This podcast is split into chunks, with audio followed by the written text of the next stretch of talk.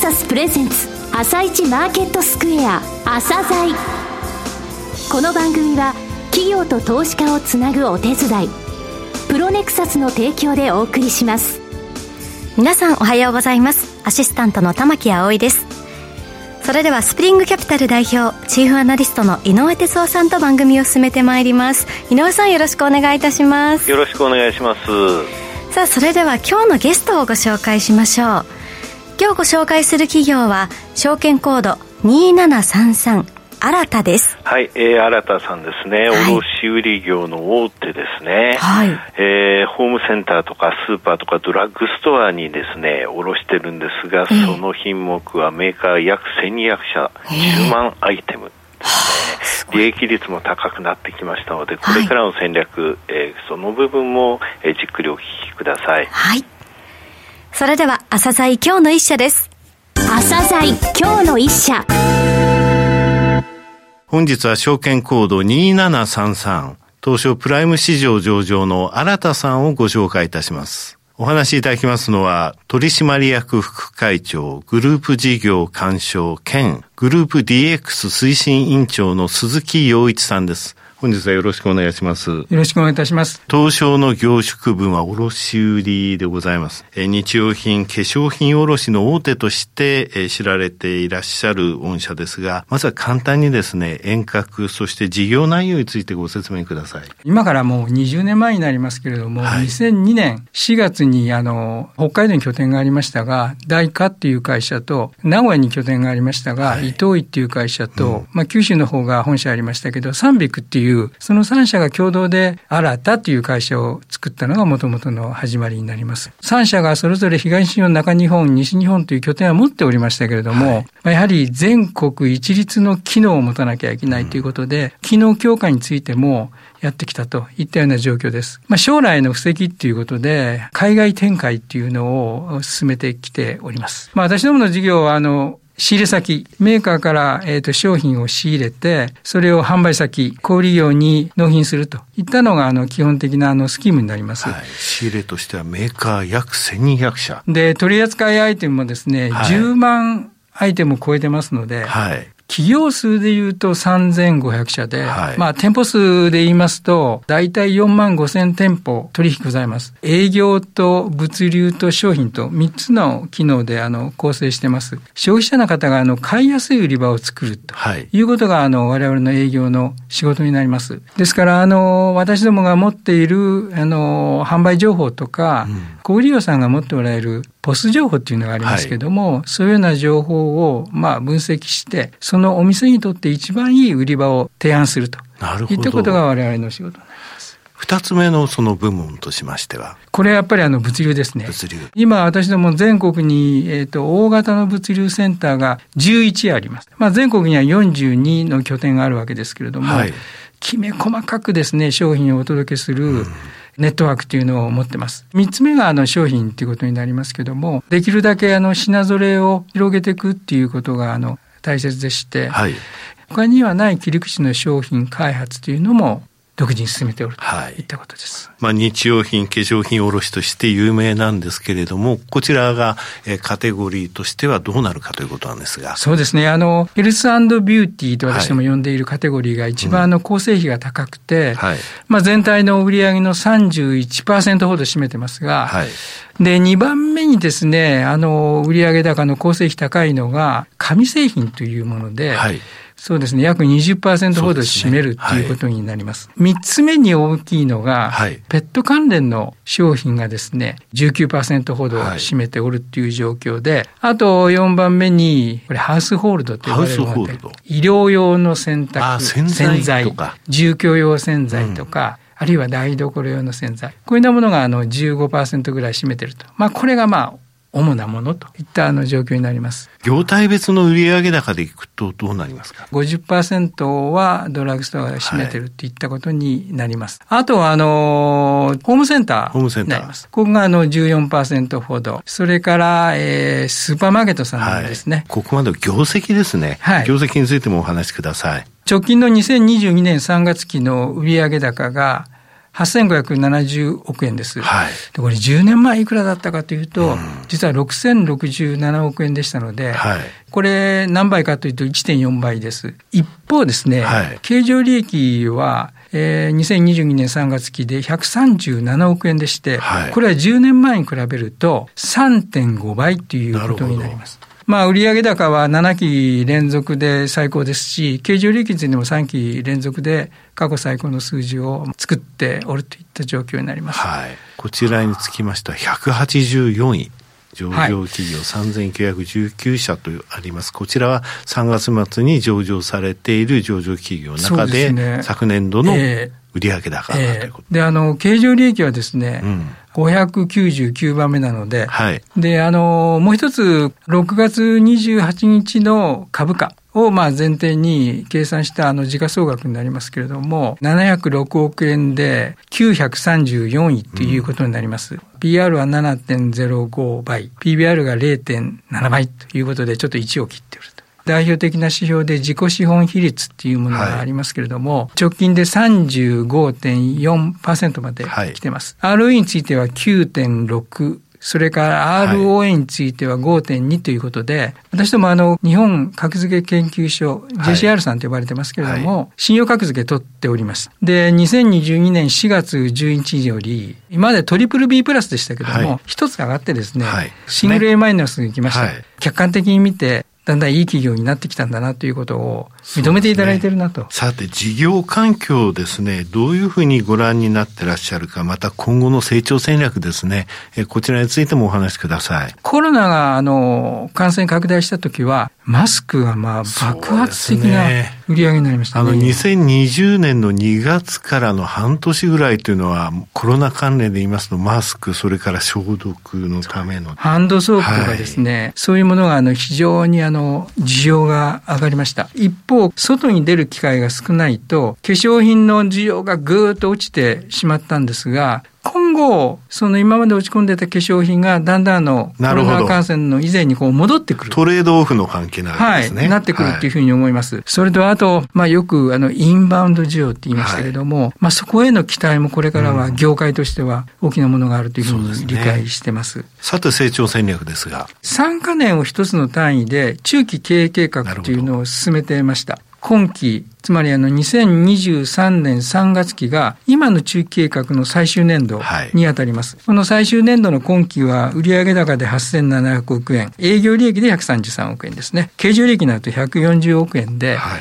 ROA についてはこれ9%水準を維持しながらまあ売上回っていきたいというふうに思ってます。世の中の変化を読んで2030年3月、その時に当社がどういう会社になってたいか、どんなことをやりたいか。そうですね。あるべき姿そうですね。明確に持った上で、うん、その上で今やるべきことを決めていく、将来目指すものに対して今何に挑戦していくかということを、私ども長期経営ビジョン2030、まあ2030というふうにしてですね、はい、あの、進めてきています。世の中のお役に立ち続ける会社である。ということをあの基本に経営ビジョンを置いておりまして、2030については夢を叶える。そして暮らしを変えていくという言葉で、私も今前へ進んでます。うん、定量的な目標っていうのは当然必要で、売上高を1兆円を2030年3月期前までに超えていきたいと。はい、突破していきたいと。いうふうに思ってます。実際の成長戦略ですね。ええ。この部分についてもお話しいただきたいんですが。一つは、あの、やっぱりヘルスビューティーということになると思います。はい、人間っていうのは、あの、健康であることと、いつでもやっぱり美しくありたいという気持ちは強いっていうことで、はい、ここのあの、カテゴリーをの強化していきたいというふうに思ってます。うん国内の化粧品に加えて、アジアの化粧品、アジアンコスメなんて言われてますけども、はいはい、私のものを独自のチャンネルで、まあ、販売していくと、うん、まあ、そういうことを拡大していきたいと思ってます。その他には？これペットですね。100%子会社ですけど、ジャペルっていう会社がございまして。業界ナンバーワンですね。そうなんですね。あの、はい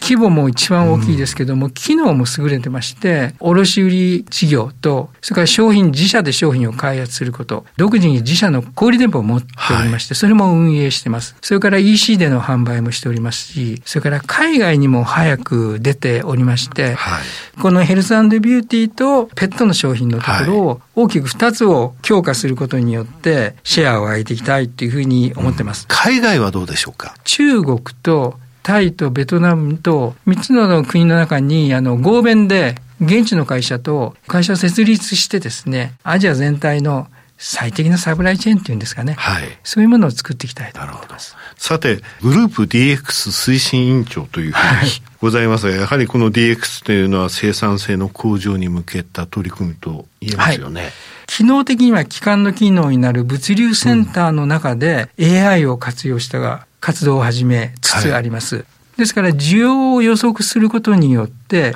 物量を予測できて、はい、それともう一つは作業量が予測できるんです。なるほど。ですから実際に現場で働くものがですね、良くなったなと、うまくいってるなっていう肌で感じる DX っていうんですかね。はい。そういうものがあの重要じゃないかなというふうに思います。はい、ESG、この取り組みの部分についてもお話しください。はい、環境はやっぱり CO2 の排出量を2030年の目標としては2013年に比べて50%削減していきたい。まあ半減していきたい。で、もう一つはあのやっぱり人材の面でなりますね。はいまあ、特にあの女性の管理職の比率を全体の管理職の中の4.5%まで上げていきたいなと思います。これはあの2026年の目標で4.5%まで持っていきたいと思ってます。はい、それとあの地域社会の貢献なんですが、ちょうど20周年を迎えましたので、はい、各エリアに合った形で、うん、あの商品の寄付であるとか、そのエリアに求められるものをですね、貢献できるような活動を実施してきました。だから最後にやっぱりあの、